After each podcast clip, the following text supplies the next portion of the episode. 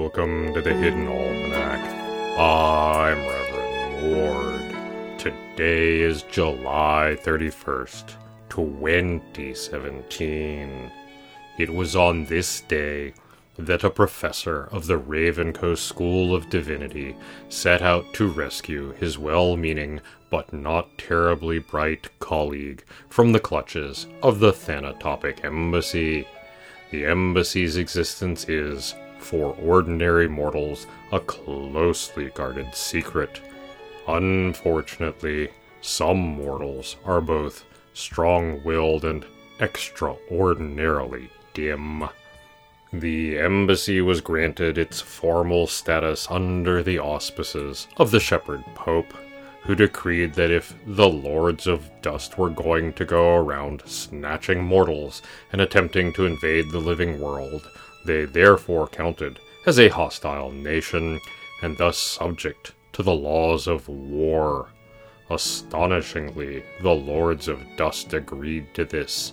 It has been suggested that the Shepherd Pope was sufficiently beloved of the divine to append an implied or else to the end of this decree.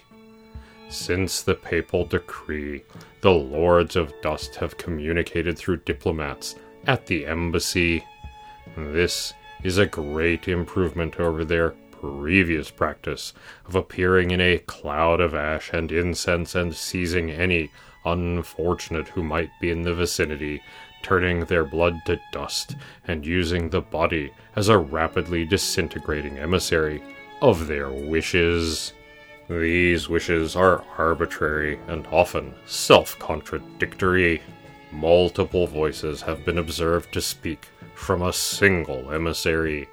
It is speculated that the Lords of Dust are not united in their desires. As a matter of principle, the Church does not grant most of their requests, but traditionally has extended a certain provisional courtesy, particularly on holy days. Relations with the Thanatopic Embassy became much easier following the last Great War, when, for unknown reasons, the embassy proceeded to barricade its doors, guard the entrances, and refuse all living visitors. This state of affairs has continued for over fifty years. They have ignored us, and we have ignored them. At least until now. Apparently, Bob arranged for asylum for the turkey that is bringing down his political rival, and Pastor Drom is. Pastor Drom. I pray that I am not too late to prevent a diplomatic incident with the dead. The Hidden Almanac is brought to you by Red Wombat Resistance Company, purveyors of fine and revolutionary teas. Red Wombat, fight the power. Also brought to you by Mord. We are running low on popcorn. And did you remember the chips? That's the Hidden Almanac for July 31st, 2017.